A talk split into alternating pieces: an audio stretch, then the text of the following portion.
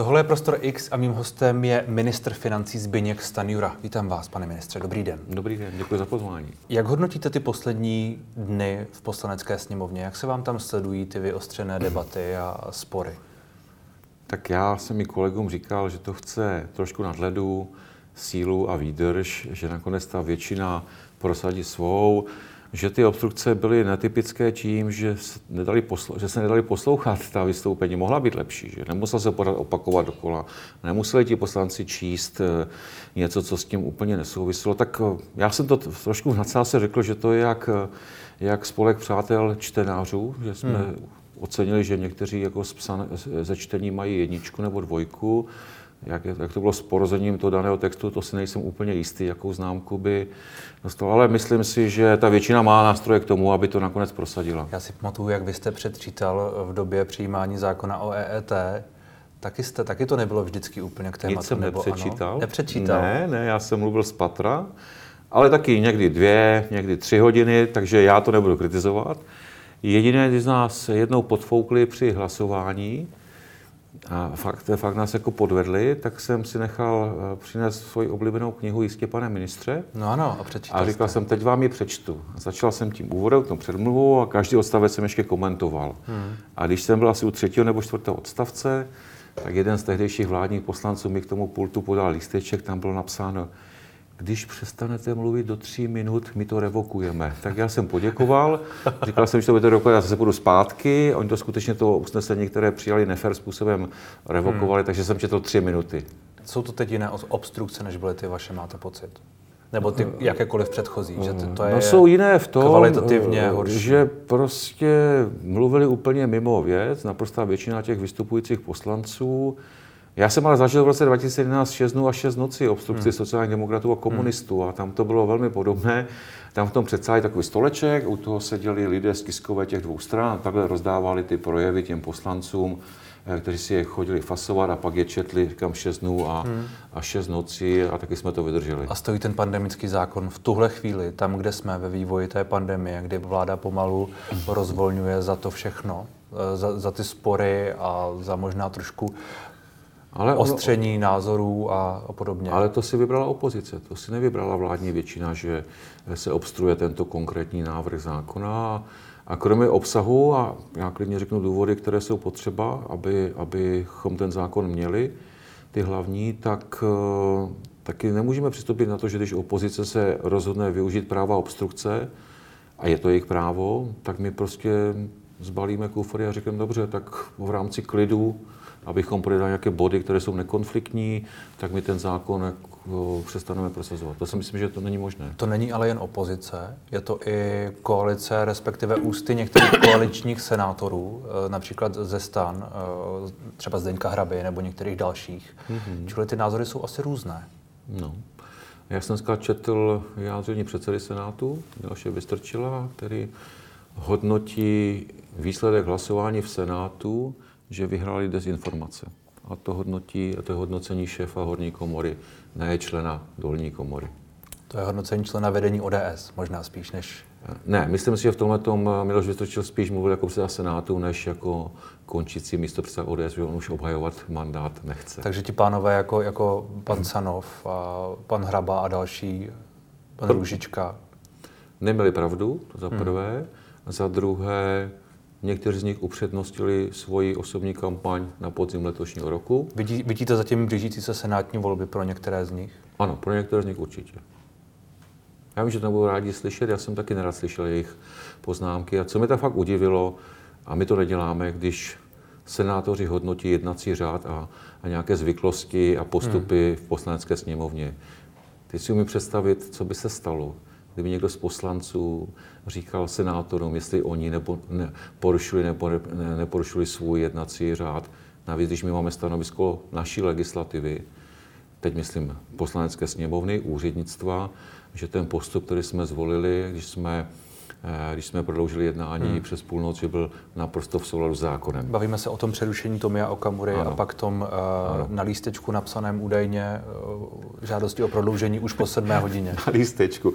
Na papíru. Na papíru. Jednací, jednací řád říká, že návrhy poslanec musí, může podat buď ústně, nebo písemně. Dokonce v některých eh, případech musí být písemně. Hmm. Jo? Takže to nebyl papírek, to byl papír a na něm byl návrh usnesení, které podepsalo pět předsedů hmm. Poslaneckých klubů a je to zcela v souladu s jednacím řádem. A takže pandemický zákon je něco, co teď podle vás ještě Česko potřebuje, i když ano. končí testování, i když ano. končí opatření, i když tohle všechno. Ano, a já myslím, že to je třeba hodnotit v kontextu. My jsme nastoupili 17. prosince a ten samý den jsme rozhodli, že neprodloužíme nouzový stav, protože jsme to slíbili. A kdo se podívá do novin 18. nebo na servery 18., 19., 20. prosince, tak zjistí, že to byl poměrně odvážný krok, že jsme schytali hodně kritiky, ale ukázalo, že jsme udělali dobře. Pak jsme rozvolnili částečně pravidla na Silvestra. Zase, když se podíváte do těch komentářů těsně před Silvestrem, špatně, vláda riskuje, uvidíte, co, prn, co bude první ten v lednu a dopadlo to dobře, tak jak jsme předpokládali. Takhle postupem krok za krokem, takhle jsme od eh, minulého pátku vlastně zrušili to prokazování vstupu nejen do restaurací, hotelu a ke všem službám. Zítra, eh, zítra v noci, za o půlnoci končí hmm. povinné testování ve firmách, takže my reálně rozvolňujeme na základě dát, na základě zkušeností z jiných států, že k nám ten Omikron přišel později. Takže u toho tu samou vládu, která rozumně, v dobrém tempu, docela odvážně rozvolňuje opatření, obvinovat z toho, že si chce uzurpovat nějakou moc, někomu něco omezovat, mi to vůbec nedává žádný smysl. Kdybychom šli opačným směrem, že nebylo nic, my jsme měli nouzový stav, hmm. tak by to možná mohlo mít nějaký reálný základ. Ale člověk má hodnotit i vládu podle toho, co udělala, ne podle toho, co by mohla udělat. Hmm. A ta doporučení takovou nepoužívejte, použijte nouzový stav, tak ti, kteří to říkají, tak buď neznají, jak silné nástroje má každá vláda v nouzovém stavu, a nebo to znají, ale umyslně, umyslně matou, matou naši veřejnost. Ta argumentace zatím je částečně taková, že pokud je ta situace tak vážná, že potřebujeme nějakou uh, legislativu, nějaká opatření, mm-hmm. cokoliv, takže proto tu je ten nouzový stav a pokud není tak vážná, tak nepotřebujeme nic.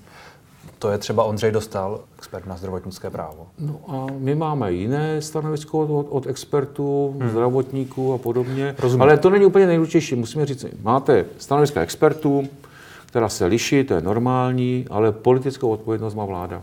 Hmm. Proto jsme taky rozhodovali podle uvážení vlády, když jsem popisoval ty kroky, let, kdy část odborníků s náma nesouhlasila, ale my nemůžeme posuzovat pouze jeden aspekt, pohled jedné části odborníků, ale musíme se dělat na tu společnost jako, jako celek. Díky tomu testování jsme zpomalili nástup Omikronu, ochránili jsme nemocnice, takže si myslím, že jsme postupovali dobře. Přestože to někteří experti kritizovali v té době. A ten přístup teď eh, z vašeho pohledu není příliš rychlý. Je například správné končit s proplácením PCR testování od března? Ano. Proč? Protože už to stojí moc peněz. Eh, no to taky, ale to není ten pravý důvod. Dneska ten PCR test vlastně nepotřebujete k tomu, abyste si prokazoval ten preventivní, to řekněme, preventivní, jo? Takže hmm. není žádný důvod, aby se to nadále, nadále proplácelo. Třeba... Ještě v tom rozsahu, kterém, kterém to bylo do posud, což bylo až pět eh, měsíčně zdarma. Proočkované. Potřebujete ho k tomu, abyste, takový je protiargument, abyste se choval, řekněme, zodpovědně. Když se chcete ujistit o tom, že nejste, že nejste pozitivní, když třeba máte, uh, cítíte, že máte nějaké symptomy? Tak uh, to, a to vlastně to by platilo u každé choroby, kdybychom takhle šli. E, doporučení odborníků vypadá to, naštěstí doufám, že tak dopadne, že COVID bude běžná respirační choroba, hmm. mnohdy smrtelná, to je třeba říct, ale běžná ve smyslu, že to je nic výjimečného, že my jsme říkali před volbama, že se, nemus, že se musíme naučit s covidem žít, že hmm. covid nevymítíme, že nevyhrajeme válku s covidem, jenom musíme snižovat rizika těžkého průběhu nebo úmrtí. Ehm, vypadá to, že díky té vlně Omikron se vlastně ta, to nebezpečí těžkého průběhu nebo úmrtí snižuje. Všem doporučujeme, aby se chali očkovat. Je evidentní na číslech, že kdo má tři dávky, tak tam to riziko ne, nulové není nikdy, ale je mnohem nižší. Ale zároveň zájem o očkování klesá no, limit, to, limitně k nule. No, to je logické. Tak, má... tak po, já, já tomu rozumím, ale zároveň říkáte, všem doporučujeme. No, no. To říká často uh, minister Válek, no. říká to i premiér Fiala. Tak máte dvě možnosti. Buď to nařídíte. Ale neočkuje se. No, ne, já to vysvětlím. Buď to nařídíte, kde my jsme byli proti dlouhodobě, protože si neumím představit, jak by to stát vymáhal. Hmm. To je povinnost. Jo. Druhá věc debata, jestli to dobře nebo špatně, já myslím, že to není ani dobře, ale když stát něco rozhodne, uvalí na někoho nějakou povinnost a pak to není schopen vymoci, tak čemu taková povinnost je? Oslabuje to stát a oslabuje to důvěru ve stát. Jo. To je první věc. A máte po těch dvou letech, víte, že tady je skupina obyvatel, která se prostě nenaočkuje. Tak to bereme jako fakt.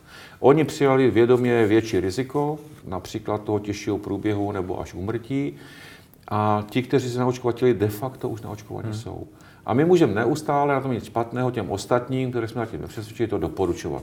A tohle děláme. Tomu rozumím, ale já si pamatuju řadu výroků eh, pana Válka, ale i pana, pana Fialy, které, kteří mluvili o tom, že změnou komunikace, změnou strategie ano. se prostě povede této vládě to, že se bude očkovat víc a že to všechno bude v tomhle ohledu ne, ne, lepší. Ne. Já myslím, že to bylo trošku jinak. My jsme říkali, že ta změna strategie je v tom, že my věříme v zodpovědnost našich občanů. Někteří se na to smějí. Jo. Ale ukazuje se, a jak jsem popisoval ty konkrétní kroky, co jsme už za ty dva měsíce mohli udělat, to rozvolňování, hmm. že to byla správná strategie. Eh, já nevěřím tomu, že že vláda je schopná ve 100% doporučím jako přesvědčit lidi. To tak prostě nikdy nebude. Hmm. A nekladli jsme si žádné socialistické závazky, že 76 je do konce ledna a 78 do konce února procent proočkovanosti a podobně. Ale s těmi procenty se hraje. Myslím, že eh, nejlepší je používat proočkovanost dospělé populace že to je prostě to správné číslo, že samozřejmě, když tam dáte děti do té dospělé populace, tak ta proočkovanost klesá, ale no. u té dospělé populace to víc, víc než tři čtvrtiny občanů. Ono, to ono, vůbec není špatné číslo. Ono vypadá vyšší. No nevypadá, ono je vyšší. Ono, ono je vyšší, ale neznamená to, že je víc lidí naočkovaných, jenom to procento je vyšší. No ale u dětí zase. Ono tohle to je, mimochodem, já jsem to s dovolením nakrátko zastavím, protože to je stejná eh, argumentace, kterou používala i předchozí vláda, která v určitém momentu toho svého vládnutí přišla z procenta celé populace do procenta dospělé populace, protože to prostě bylo větší procento a vypadalo to lépe. Tak Jestli profesor náhodou, Dušek, ne, profesor Dušek každý ráno posílá mnoha desítkám eh, příjemců, asi mezi nimi, ty hmm. statistiky, hmm. pak, které jsou pak na serverech, jsou na... A kde jsou všechna ta čísla? Hmm. Celková populace, proočkovanost, Eh, nad 18 let a nad 16 let. A pak tam jsou jednotlivé věkové skupiny, je to, je to 5 až 12, 12 až 15, 15 až 18 a pak už je to nad, já jsem v kategorii 55 až 60, že jo? Takže, takže si můžu přesně podívat, v, jaké, v mé věkové kategorii, jaká ta proočkovanost je. Já myslím, že správně uvádět všechna čísla. Hmm je třeba, když jsou nějaké dotazy, tak komentovat všechna čísla. Já zase říkám, že 75% dospělé očkovace, eh, eh, pro očkovanské dospělé populace není špatné číslo. Hmm. Když jsme se bavili o tom uh, zastavení PCR testování pro plácení, hmm. tak vy jste zmínil, že to částečně může být motivováno tím, že prostě tahle vláda možná z objektivních důvodů, předpokládám, že doufám, doufám, že z objektivních důvodů, eh, prostě nechce už tolik utrácet za tyhle ty věci, ne, ne, ne, za testování, za ty... My za... nechceme, a to jsme nechtěli, a to jsme rozhodli už asi před třemi týdny, nechtěli jsme, aby, aby negativní test byl stupenkou do nějakých služeb. Hmm. No. Protože eh, pokud by to tak bylo, tak byla, pozitiv, byla motivace těch lidí, pokud chtěli jít ke kadeřníkovi na nějakou službu do restaurace na večeři a nebyli očkováni nebo neměli covid za sebou, tak byli motivováni, aby mohli tu službu konzumovat, že musí mít ten PCR test. Hmm. To teď není potřeba, tak, tak si myslím, že ten přístup je správný. Rozumím, ale pak se vás ptám ještě jinak. Mm-hmm. Jestli z vašeho pohledu jako ministra financí je dobře ještě vyklá- vy- vynakládat peníze v řádech miliard eh, prostě na boj s covidem. Jestli, jestli to tak vidíte jako, využi, eh, jako dobře využité peníze. No, budeme muset, eh, muset. Vynaložíme tolik peněz, hmm. kolik bude potřeba na to, abychom ochránili kapacitu nemocnic a zejména těch lůžek intenzivní péče. To dneska nikdo neví. Takže máme nějaký předpoklad, ono to neplatí stát, to platí zdravotní pojišťovny a, a pokud by se bohužel ukázalo, že je potřeba víc peněz, tak se nám víc peněz prostě dá. Hmm. To, to je úplně normální. To není, to není rozhodnutí finanční, tohle. Jestli, eh, jestli... Na to se ptám, jestli to není z části rozhodnutí finanční. Myslím si, že ne. A když pak uh, v rozpočtu ministerstva zdravotnictví v rámci těch škrtů pro tento rozpočet... Uh, Úspor. Prosím? Úspor. Úspor. To je, to je Moje oblíbenější změna... slovo než škrty. Dobře, říkejte tomu, jak chcete. Já vím, no. Uh, vy taky, bro. Dobře, já budu říkat škrty, vy říkejte úspory. Uh, Tam je 14 miliard eh, za ty státní pojištěnce mm-hmm. a pak tam je 4,5 miliardy, mm-hmm. které byly původně alokované na boj s covidem, jestli se nepletu. Mm-hmm. Není tohle to předčasné? A ty tam zůstaly. Ty tam zůstaly? No samozřejmě. Takže to se změnilo? Nesměnilo. No je to hrozně složité vysvětlit, jak to řeknu. Ty peníze zbyly, hmm. takže se znova do rozpočtu nedávají, protože ministerstvo uh, zdravotnictví je má. Tak měli jsme dvě možnosti. Buď bychom ty 4,5 miliardy vzali do státního rozpočtu, do toho velkého balíku, Takže technicky... a ty 4,5 miliardy bychom poslali, eh, poslali ministerstvo zdravotnictví. Jednodušší, než udělat operaci tam a zpátky, mm. z levé kapsy do pravé a zase zpátky, tak jsme tam ty peníze nechali. Nicméně je to v tom přehledu, ono to vypadá, jako kdyby to byl, byla součást těch úspor. A to je, ale jak vy říkáte. No technicky asi není. Ano, jak to, že ne? Tak stát hospodáří tak, na rozdíl je to, je, je to účet, mě to zní jako účetní operace v tom případě. Tak ale rozpočet je účetní pojem, jo. A stát každý rok si něco naplánuje a nikdy to neutratí. Hmm. Ta částka je obrovská. Někdy je to 130 miliard, někdy 140 miliard, někdy je to 120. A teď to máte, ty peníze, které vám takzvaně neutratíte, jsou dvého typu. Jako když dostanete složenku za plyn 28. prosince a máte ji zaplatit 10. ledna. Hmm. A když uděláte účetní stop, tak vám ty peníze, které máte schované na, na plyn, zbudou. Ale vy to vydáte 10. ledna. A účetně je to v roce 2022 nebo 2021. A taky to není z vaší strany účetní trik. Hmm. Tak Takže tvrdíte, že ministerstvo o žádné peníze v tomhle ohledu nepřichází? V tomhle ohledu o žádné peníze nepřichází. Než se dostaneme k dalším aspektům rozpočtu detailněji, tak jsem se chtěl zastavit u auditu, který se týká zaměstnávání kameramana a fotografa na ministerstvu financí za vaší předchůdkyně mm-hmm. Aleny Schillerové. Proč vlastně tenhle audit vznikl? Tak je to docela jednoduché. Přišel dotaz na ministerstvo financí od vašich kolegů z hmm. jiného hmm. média, nevím, jestli tady mám propagovat, můžu nebo nemůžu, tak co řekl vy, takže to je v pořádku. My jsme odpověděli, tam byla nějaká základní informace, na Češ se média ptala, jak to bylo, co bylo, jak bych to mohl doplnit. A já jsem říkal, tak já zadám audit, aby to bylo úplně jasné hmm. a slibuji vám, že to, co se dá zveřejnit, zveřejníme. Zadal jsem audit úředníkům, kteří tam jsou roky, odboru interního auditora, tak je, interního auditu, jak to má být, a neměli žádné zadání. Zadání bylo, prověřte tyto tři roky, jak se nakládalo s prostředky daňových poplatníků v této, této oblasti. Já jsem ten audit dostal v to úterý, hmm. respektive dal jsem ho na vědomí, podepsal, že jsem to převzal. Po poradě s právníky jsme kvůli GDPR a ochraně osobních údajů začernili něco v tom, to, co se začernit má a to jsme, to jsme zveřejnili. Tak to je důvod, proč se to, proč se to udělalo. A jak vy ty závěry uh, jako minister financí hodnotíte? No tak když to přečtete, tak myslím, že to každý, kdo se snaží aspoň trošku objektivní, tak uh, ví, že se to dělalo špatně. Když jenom dám nadpisy těch, tak podrobnosti. Nestandardní platy, nestandardní výjimky ze vzdělání, nestandardní eh, způsob řízení, eh, jejich přímý nadřízení je vůbec nemohli ani řídit, ani hodnotit a ty produkty, které pořídili, nejsou ani v majetku ministerstva financí a nejsme schopni se k ním dodat. Tak to jsme prostě vyhodili peníze z okna, nebo my ne, ti, kteří hmm. to umožnili, vyhodili peníze z okna, ale peníze daňových poplatníků. Mně to přijde úplně absurdní a jediné, co můžu udělat, že jsem slíbil, že nic takového se opakovat nebude. Je na místě žádat po Aleně Šlerové, což občas zaznívá, aby nějakým způsobem ty peníze vrátila, nějakým způsobem tu situaci třeba částečně napravila? To skutečně nevím. Jo, já nechci dělat takovou jako jednoduchou... Ne, já, já fakt nevím, to neříkám, že neodpovím. Fakt hmm. nevím nechci dělat takovou jako um, jednoduché politické gesto a vyzývat ji, aby, aby ty peníze vrátila. To se poradím s právníky. Ono to pravděpodobně všechny ty formální náležitosti byly v pořádku. Hmm. Jo? Eh, ale že všechno formálně Zákon správně, nebyl. Pravděpodobně ne. Myslím, že by to v té zprávě bylo.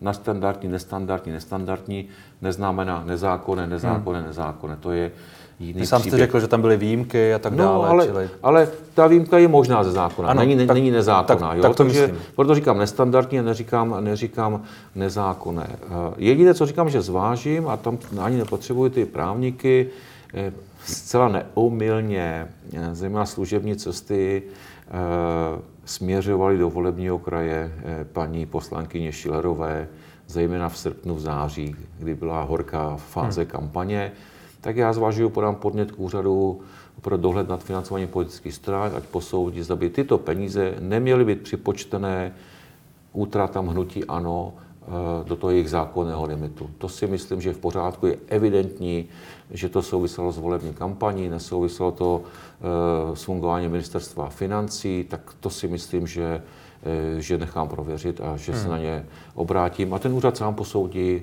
zda, zda to mělo být započteno jako peníze do kampaně, pokud ne. A pokud ten úřad řekne, že, by, že to mělo být započteno do kampaně, tak už, už bude mít částečně odpověď na otázku, zda to po někom vymáhat. Pokud ano, ten úřad odpověděl, no tak ano. Žádné ministerstvo nemá financovat kampaň žádné politické straně. Ale hmm. my to ještě nevíme, jak to ten úřad posoudí. Tak um, uvidíme. Já ten podnět podám a uvidíme, jak ten úřad rozhodne. Říkal jste, že se poradíte s právníky, mm-hmm. čili tohle to bude nějaký krok, který uděláte a na, jeho, na, na základě jeho závěru uděláte případně další kroky, jestli to chápu správně. Když paní Schillerová říká, že je veřejná osobnost, že ty její sociální účty, účty na sociálních sítích byly uh, prostě takové, jaké jediné... To jsem slyšel dneska, to jsem ještě, jako, musím říct, že občas jsem překvapený, už jsem to zažil hodně. Tak, uh, kdybych to interpretoval správně, tak na ten účet můžete pak při, přispívat i vy nebo já, než to je veřejný účet. Nebo já jsem to úplně nepochopil, jak to myslela. Ona tím asi myslela, že je to prostě účet jako každého jiného, jako má jakýkoliv jiný politik účet na sociálních sítích a že prostě nic jiného takového jakoby uh, no. čistě ministerského asi není. No, tak to neměla nechat platit z ministerstva financí, ale ze své strany nebo ze svých, je, a, jinak se, není žádný problém. Jinak se zeptám, ta její argumentace, která je na tomhle částečně postavená, že tedy ona na tom svém soukromém účtu, veřejné osobnosti, jak, se, jak ona říká, no, no. Uh, propagovala matérie ministerstva financí. Složité pro, matérie. Propagovala složité matérie, nezapomeňte. Matérie ministerstva financí. Ona říká složité. Ona říká, ona říká složité, že to prostě byla práce pro uh, zviditelnění některých těch problémů a asi je pravda, že se to k řadě lidem dostalo. Hmm. Ti lidé si mohli asi leco přečíst, čili možná minimálně částečně to uh, ten záměr mohlo plnit. No, já nechci polemizovat na kolik já jsem to trošku s nadhledem říkal, no, je to úplně jasně zafungovalo, když vidím páva, dneska každý občan, když vidí páva, tak na co si vzpomene? No musím zaplatit daně, že? Protože to je složitá materie ministra financí a ten páv a to, to symbolizuje. Je, to, no, je, to ale, je jedna z fotek. Já vím, že to je jedna a pak jich tam byla spousta, kde často to byly jako fotky, které se nějakým způsobem stahovaly. Já jsem četl jako analýzu, jsme i my, uh, a je to ale i, je to i v té analýze, že si potřebuje. Tak uh, ministerstvo financí má svůj Facebook. Hmm.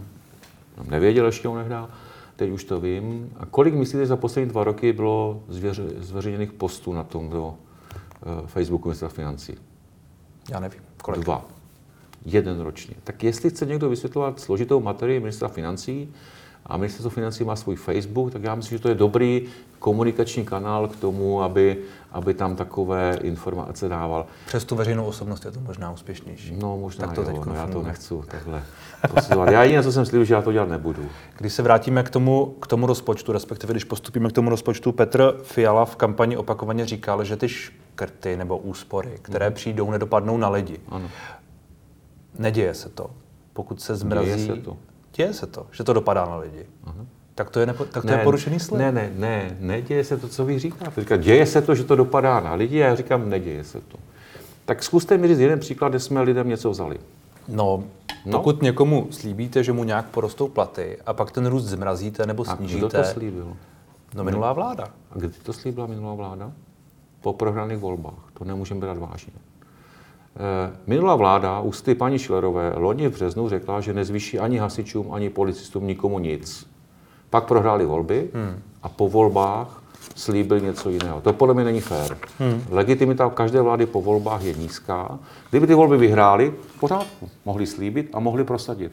Nás to vůbec netěší, že jsme nemohli přidat všem. Fakt nás to netěší, ale nemohli jsme. Ten dluh je tak obrovský a to tempo zadlužení je tak obrovské, že jsme, že jsme si to nemohli dovolit. Já tomu rozumím, ale na ty lidi to dopadne. Tak jako tak. No, tak já říkám, že ne, podle mě interpretace, že beru lidem, znamená, že jim něco snižují. A nic takového v, tom, v těch úsporách není. Je, a, a, ten citát, ano, a mám, ten, ten citát, a mám, ne, ten citát no, nebyl, mám plnit, mám plnit vlastní sliby. Já, já se omlouvám, ten citát nebyl pana Fialy, nebyl nebudeme brát lidem. Na lidi to nedopadne. To jsou dvě různé věci. A to je to samé. No to není to samé. No to, protože dopadnout na lidi to ale může to různými pak, způsoby. A to pak ale řekneme, že jako nemůžeme... Všechno dopadá na lidi. No, přesně způsobem. tak. V tomhle Pokud- absolutně, to znamená vlastně... Omlouvám se, pokud například snížíte dotace na obnovitelné zdroje o 8 miliard, Mhm. mm-hmm. což se stane, To se stane. tak to přece na lidi dopadne. A jak? No pocítí to v cenách energií A jak to, kdo vám to řekl? To není vůbec pravda? To není pravda. Ne, Tohle na lidi nedopadne. ne, Žádným způsobem. žádným způsobem. Tak v zákoně je pro vás, a i pro kolegy, že cena za obnovitelné zdroje je fixovaná v zákoně. 495 korun bez DPH za 1 MW hodinu. Záleží, kolik elektřiny spotřebujete. Pojďte se, každý z, nás, každý z vašich diváků se může podívat na svoji složenku, tam to najde jako speciální řádek.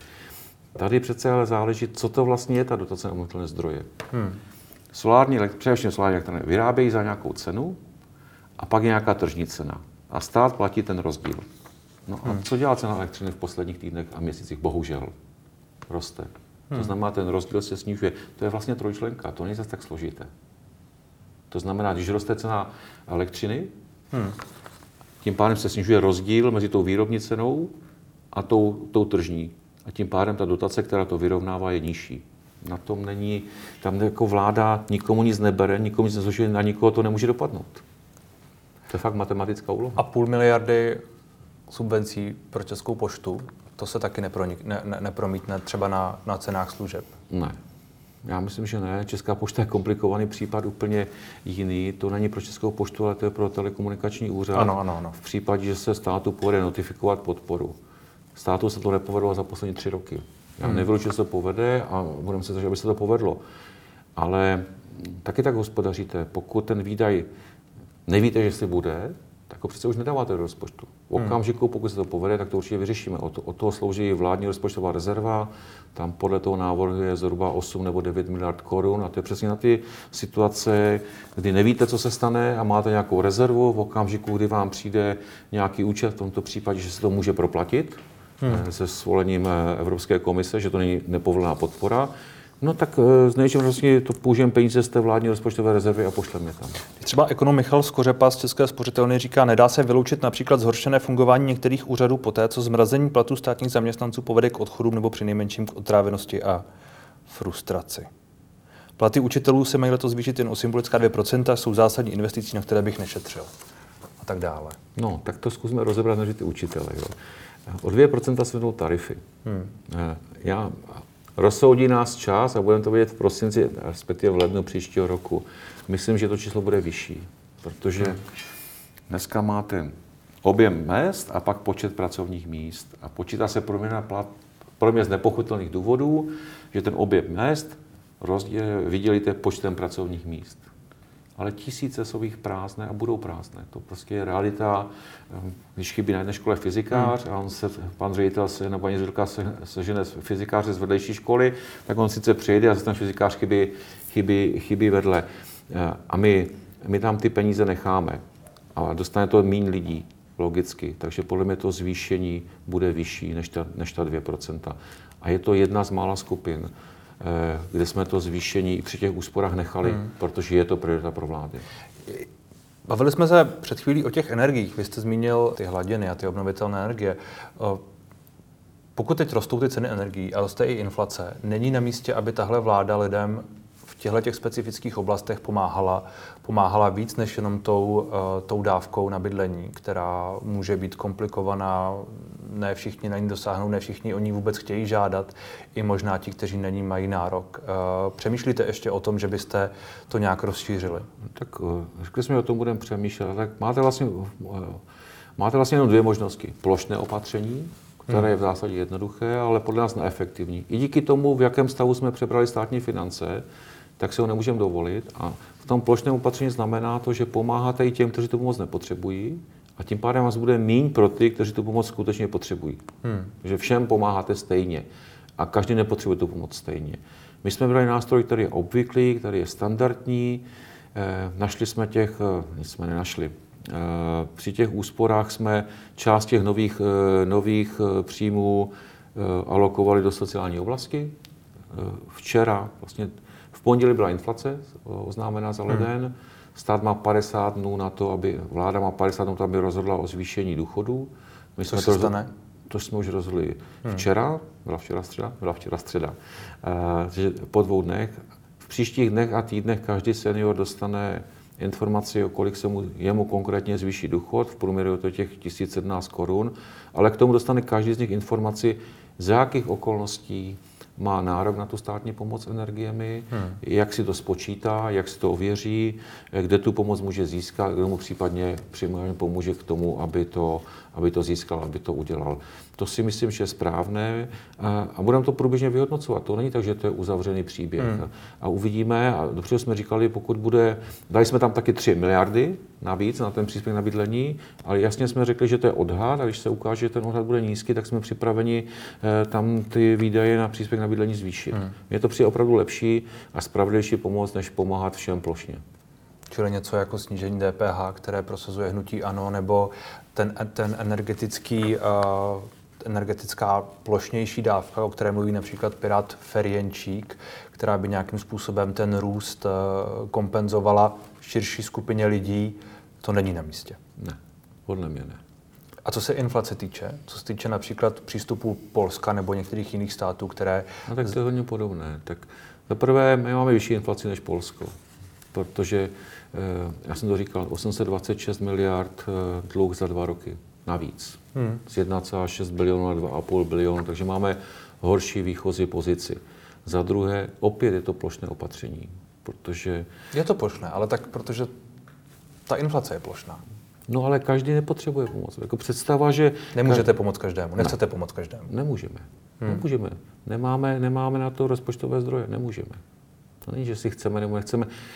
Ona vlastně, ta debata je smutná. Ta debata není o tom, jestli vláda, vláda chce nebo nechce hledat úspory. My je hledat musíme. Hmm. A, a poslechněme si vyjádření Národní rozpočtové rady, což je nezávislý orgán, který jsme zřídili zákonem, aby posazoval hospodaření každé vlády. Hmm. E, poslechněme si vyjádření mnoha renomových ekonomů v tom veřejném prostoru, jak hodnotí návrh rozpočtu na příští rok. Bylo to nutné, e, ale třeba v tom pokračovat. Já s tím souhlasím. A jak v to tedy budete pokračovat? Už, už máte nějakou, já vím, že je asi velmi brzy, ale... Mám. Mám, ale samozřejmě, že to musí projednat, schválit vláda, to se nám je nezlobte. Tak máte to... aspoň nějaké obecné představy. Neřeknu, ne, nečekám, že mi možná řeknete konkrétně, kde chcete v tom rozpočtu na 2023 no, šetřit? Samozřejmě, no tak eh, ale platí. ideu musíte. No, no samozřejmě, nadále snižovat objem národních dotací, zejména investičních, rušit agendy, tím pádem snižovat agendy, snižovat počty úředníků, tím pádem hmm. snižovat agendu toho státu. Ono i v, tom, i v těch, těch státních zaměstnanců jsou přirozené odchody, fluktuace, odchody penzí, jak to neznamená nějaké dramatické propouštění. Vy jste mluvil o tisících úředníků v, jednom, no, v jednom rozhovoru. No, ano. Na příští rok už to může tak být? Tak já jsem ve svém rezortu uh, snížil počet tabulkových míst za ty dva měsíce o 650. No, tak je to jeden rezort. Těch rezortu máme hodně a k tomu máte, eh, máte to nejsou ministerstva, to jsou i ty podřízené organizace. Jo, takže, a, to, a to je rušení prázdných míst, nebo je to i propouštění? Eh, je to rušení prázdných i obsazených míst. Je to například do reakce, my jsme zrušili daň z nabití nemovitosti, to je typický příklad, když zrušíte agendu, kterou v té době dělají stovky lidí, no tak, eh, tak ta pracovní místa nepotřebujete obsazovat. Hmm. A pak říkám, pak je několik možností, přirozenou fluktuace, převod na jinou agendu, anebo taky výpověď kvůli nadbytečnosti. Tak to prostě je. Takže tisíce úředníků, nebo máte nějaký odhad, kolik by to třeba příští rok mohlo být? Tak v programovém prohlášení máme, že snížíme počty úředníků o 13% minimálně. No, hmm. Tak jestli jich je něco nad 80 tisíc, tak to zase není složité spočítat. Ale je to na ty čtyři roky, to není jako, že to je jedno. My jsme právě proto nechtěli udělat plošně. Nechtěli jsme všem nařídit stejně, Každý minister to posuzuje individuálně, se může stát, že někde zvýšíme počet, když, když zjistíme, že to je potřeba, hmm. ale ten závazek vlády platí jako celku 13 Ale k tomu musíme rušit i agendy, to jinak nepůjde. A týká se to třeba i ministerstva zdravotnictví a toho případu hygien? To nevím, protože říkám, to musí být individuální. S tím musí přijít, s tím musí přijít ministerstvo zdravotnictví. Ale když mluvíme o agendách, tak hmm. doufejme, že, to, že se ten covid nevrátí. Tak eh, velkou část agendy hygien bylo trasování. To snad nebude. Eh, velkou část agent bylo jako zpracování výsledku testů, poslání hmm. do karantén. Doufejme, že to nebude. Ono to je trošku ale i symbolické, že po těch dvou letech, kdy se tam prostě ty, ty uh, dámy a pánové nepochybně uh, velmi snažili a asi měli toho hodně a byly podfinancované, uh, omlouvám se, měli podstav, mm-hmm. technické podmínky mm-hmm. asi mhm. neměli úplně ideální a teď tím řeknete, to tak jako my už vás nepotřebujeme, tak Ale já nevím, jestli tak je. Běžte. To já fakt nevím. No, ale naznačujete, teď to trošku naznačujete, že pokud nebude trasování, tak ne, vám to asi ne, přijde logické. Ne, já, tím musí přijít pan minister Válek, ne já, jo, opravdu, mm. on nemá žádný úkol, od vlády, eh, že musí 5%, 8% všude. To fakt hmm. musí každý posoudit individuálně. A říkal jsem, že nemůžu, že někde se ten počet navýší. Já jsem jenom říkal, příklad agendy, která ubude. Hmm. Když vám bude agenda, tak, eh, tak vy eh, jste logicky měli snížit počet tabulkových míst. To, na tom není nic, nic nenormálního, nic, co by nikdo nepochopil a děje se to tak jako v každé soukromé firmě. A jakou ambici máte pro ten další rozpočet? Jaký by, jaké by tam mělo být číslo? Mělo by tam být číslo minus? 150 miliard. Minus 150 bych chtěl, aby bylo od toho posledního rozpočtu 2025. Čili příští rok minus 200? Minus 220? Tak máme výchozí stav 280, minus 280, bohužel v roce 2022. Jestli mým cílem, a ten je ambiciozní než cíl programové prohlášení, minus 150 miliard v roce 2025, tak už máte jenom dva dva mezikuky. Eh, a nebude to asi lineární čára. Hmm. Že by to, bylo, to bychom zase nepozovali jako individuálně a taková, agendu A taková ta ambice, která byla uh, zejména ze strany například starostů, ale nejenom, že by mělo být ambicí této vlády mít pokud možno vyrovnaný rozpočet v tom přelomu let 2025-2026. To jsem to od nikoho neslyšel v předvolní kampani. Já jsem to slyšel. Já, já jsem to dokonce tak slyšel od lidí, kteří seděli tady. To je, já, to, ve volbách. Ne, já vám to věřím, ale ke mně se to nějak nedostalo, omlouvám se, asi jsem ten díl neviděl, ale, ale, ale, ale uh, byl jsem u politických jednání, když vznikala naše koalice spolu, a byl jsem u všech jednání, jsme dělali vládní program hmm. a nikdo z těch pěti stran, které tvořily ty dvě koalice, takhle ambiciozní cíl nebyl, protože podle mě to není realistické. Asi to bylo tedy přemýšleno, jak se tak říká. To je možné, tak já...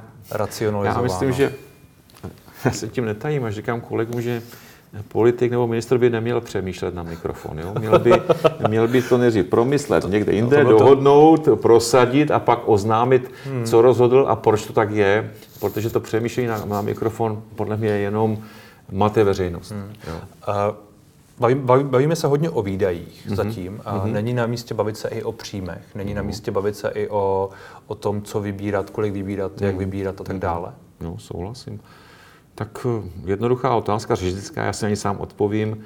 Jaké budou příjmy, daňové příjmy v letošním roce? Nejvyšší v historii. Hmm. Nejvyšší v historii. Což vám ostatně pomáhá, pomáhá v tom rozpočtu. Také. Uh, to jsou inflační peníze, nemám z toho ale i tak by byly nejvyšší, i bez těch hmm. inflačních vlivů. No a pak, eh, pak je podle mě jednoduchá otázka. Kde je problém? Na příjmové straně nebo na výdajové? Já vidím na výdajové. Co to znamená zvýšit daně ve skutečnosti? Vezmu víc lidem. Takže můžete, můžete vzít firmám. No, můžete vzít... No dobře, když vezmu firmám, tak to se, do, to se projeví v jejich eh, mzdových nákladech pro ty zaměstnance, kteří pro ně hmm. dělají. Kde jinde by se to projevilo, že to je přece úplně, úplně logické.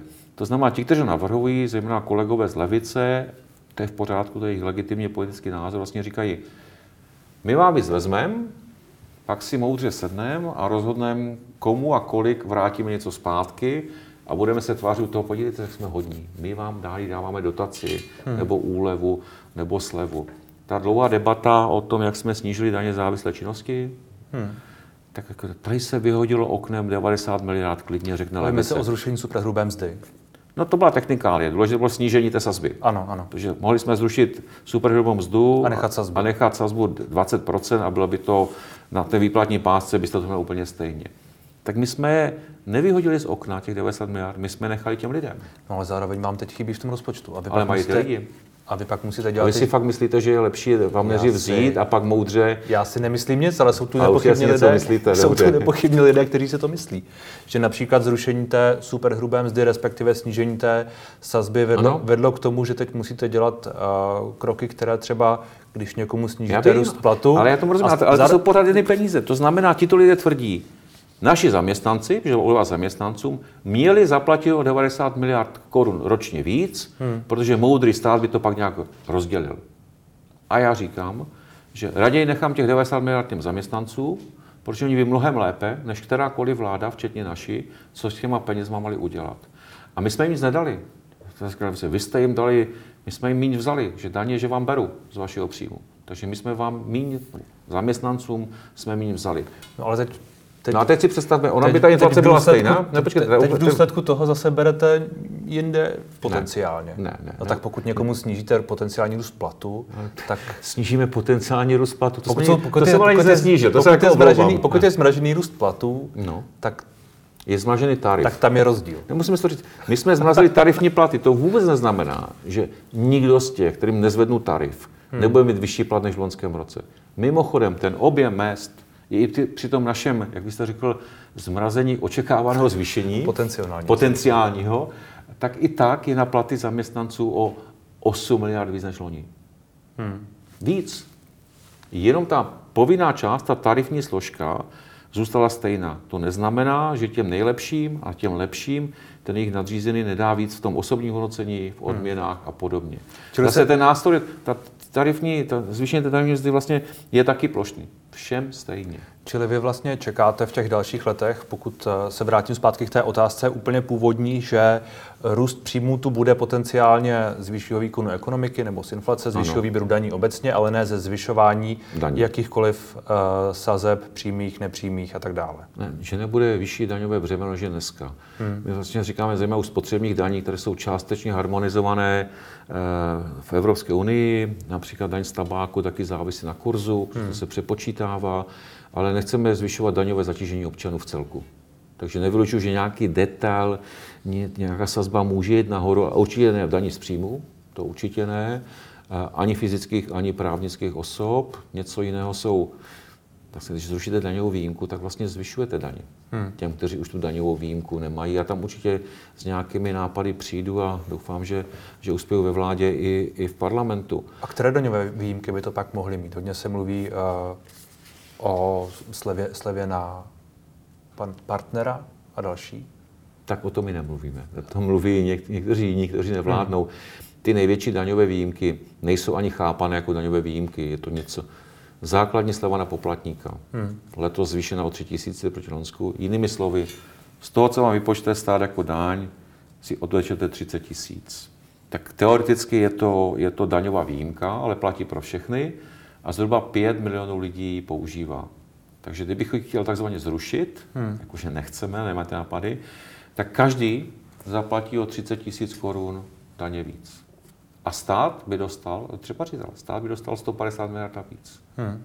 No, ale pro mě lepší, ať má každý 30 tisíc, než aby stát dělil 150 miliard, uh, protože určitě by každému těch 30 tisíc nedal. Pak by to bylo úplně zbytečné. Někomu by dal 60, někomu nic, někomu by dal 100 různými cestami. Takže to je nej, největší teoreticky daňová výjimka. Druhá daňová výjimka, která tak vůbec není chápána, a které, my se o tom ani nechceme mluvit, aby někdo říkal, že to navrhujeme. Nenavrhujeme to. Jsou země v Evropské unii, kde je zdaněný důchod. Hmm. U nás je to daňová výjimka, respektive osvobozený důchod od daně, je to správně a zůstane to. A to by mohlo být až 90 miliard. Takže jestli pan prezident říká, že je 380 miliard daňových výjimek, hmm. tak jenom ty dvě které já vůbec nechápu jako daňovou výjimku, že to platí pro všechny, dělají 240 miliard. A ty, o kterých uvažujete, jsou jaké? No mnohé ostatní. Ještě neuvažuju, počkejte. To nikdo ani nevyjmenuje. Jo? A myslím, že ani daňoví poradci nevyjmenou všechny. Jsou daňové výjimky, které přinášejí... A to jsou pak asi drobné. Tak drobné. 200, 300, 400 milionů uh, korun ročně.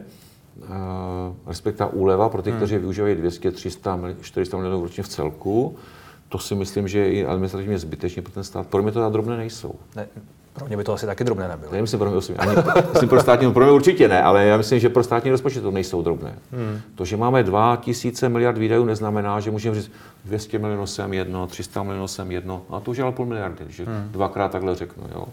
Tak tam určitě prostory, ale chtěl jsem, že určitě nebudeme snižovat. My jsme to naopak prosadili eh, slevy na děti. Hmm. To, to určitě ne, to, to si myslím, že bychom popřeli vlastní program. Co se týče živnostníků a toho, hmm. o čem se hodně mluvilo, to je zvyšování těch některých uh, tarifů, řekněme, čili dvou, ta dvoumilionová uh, sazba pro hmm povinnost DPH a možná ta uh, paušální daň. Paušální daň, hmm ano, a některé další věci, to je pořád ve hře? No to, já doufám, že to není jenom ve hře, ale že to prosadíme a že od 1. ledna příštího roku to bude platit, obojí má logiku, hmm. podle mě má logiku je oba dva kroky najednou. za prvé zvýšit limit na DPH, to jsme asi šestkrát neúspěšně prosazovali v minulém volebním období, ale teď už máme většinu. Hmm. Ale současně s tím logicky zvýšit eh, limit pro tu paušální daň. Připravujeme to na ministerstvu financí, brzo to půjde nějakého připomínkového řízení, Předpokládám, že v první polovině roku ten zákon už bude v poslanecké sněmovně. Hmm, pak je ale asi na místě, aby se zvyšovaly i limity pro tu 60%, 40% a pro tyhle věci. To, to je ve hře podle vás? Ne, to s tím nesouvisí. To, to s tím nesouvisí. Já se jenom ptám, jestli, to, jestli by to s tím nemělo taky souviset. Ne, podle mě ne. Máme poměrně vysoké paušály, já jsem paušály, rád. Paušály, ano. A, ale nebylo to vázané na plácovství nebo neplácovství DPH, nebylo. Hmm. A, a nebudeme to zvyšovat. Necháme to, jak to je. Hmm. Co vy od toho zbytku tohoto roku finančně čekáte? Jaký čekáte vývoj inflace? Jaký, jaký čekáte růst uh, hospodářství? Tak co říkám já, nebo co čekám já. Máme na to nezávislé instituce, jedna z nich sedí na ministerstvu financí, skupina, která se tomu věnuje. Její prognóza, že ekonomika poroste, poroste tempem něco přes 3% a inflace, roční inflace bude hmm. 8,5%. Když jsme to zveřejnili, tak byla poměrně z některých stran velká kritika, ale máme nezávislé orgány, které to posoudili, například výbor pro rozpočtové prognózy, tento označil jako realistickou prognózu a Česká národní banka vlastně měla stejnou prognózu. Takže bohužel očekávám v prvním pololetí inflaci někde kolem 10% v průměru, ono hmm. už vlastně je v tom lednu, a v tom druhém poletí by to mělo být v průměru 7% na těch 8,5 ročně s tím, že guvernér a další členové bankovní rady říkají, že na konci letošního roku by to mohlo být někde mezi 4 a 5 procenty ta inflace. Hmm. E, Tohle to, co jste teď řekl, nějakým způsobem mění to, jak přemýšlíte o tom, o, to, o tom všem, o, o tom všem, o čem se bavíte? Já myslím, že takhle vysoká inflace vlastně nás nutí víc k těm úsporám, protože jeden z faktorů inflačního tlaku hmm je špatné hospodaření vlády. To vám řeknou všichni, nebo skoro všichni ekonomové v České, v České republice. Takže proto mi ten návrh rozpočtu, kde je o 100 miliard nižší schodek než podle návrhu Andreje Babiše a Aleny Šilerové, označujeme jako protiinflační. Ale říkal jsem poctivě, že pro příští rok by nestačil schodek minus 280, prostě musí být nižší. Hmm. Je asi fér říct, že část lidí čekají těžké časy. To je fér říct, myslím, že ano. A vrátím se zpátky k jedné z těch otázek. Nebylo by v těch těžkých časech na místě, a, aby ten stát byl trochu ale pro ty, kteří čekají ty nejtěžší časy, jsme ty nástroje připravili a říkal hmm. jsem, že se ukáže, že nejsou dostatečné, jak jsme připraveni to dál řešit. Chtěl jsem použít slovo štědřejší. Ale my... Všechno, hmm. i ta pomoc je na dluh, to si musíme říct. Hmm. Minus 280 miliard znamená, že si stát půjčí 280 miliard jenom v letošním roce. A díky té inflaci, tak dáme jenom za úroky o 5 miliard víc, než jsme čekali ještě v prosinci. To znamená, letos dáme za úroky skoro 50 miliard korun a nesplatíme ani korunu. A ještě před 6 lety jsme dávali 40 miliard ročně. A těch 10 miliard chybí někde jinde. Hmm. Takže my jsme jako limitní na tom, co můžeme dělat, protože i ta pomoc, kterou poskytujeme, ať už eh, v rámci příspěvku na bydlení, nebo teď jsme, včera jsme rozhodli o té covidové pomoci. Hmm všechno je na dluh, to si musíme říct. Přesto si myslíme, že, to, že tam pomáhat máme v těchto oblastech. Ale současně si musíme říct, že jsou nějaké limity a že kdybychom lépe hospodařili v době, kdy byl ekonomický růst, kdyby minulá vláda eh, vlastně nezrušila a nevybrala všechny rezervy, které různě byly v tom státě, tak jsme je mohli použít v těch těžších časech, i ty rezervy, nebo bychom měli lepší výchozí pozici eh, a neměli bychom tak velké dluhy. Říká Zbigněk Stanjura. Děkuji moc za rozhovor. Já děkuji za pozvání.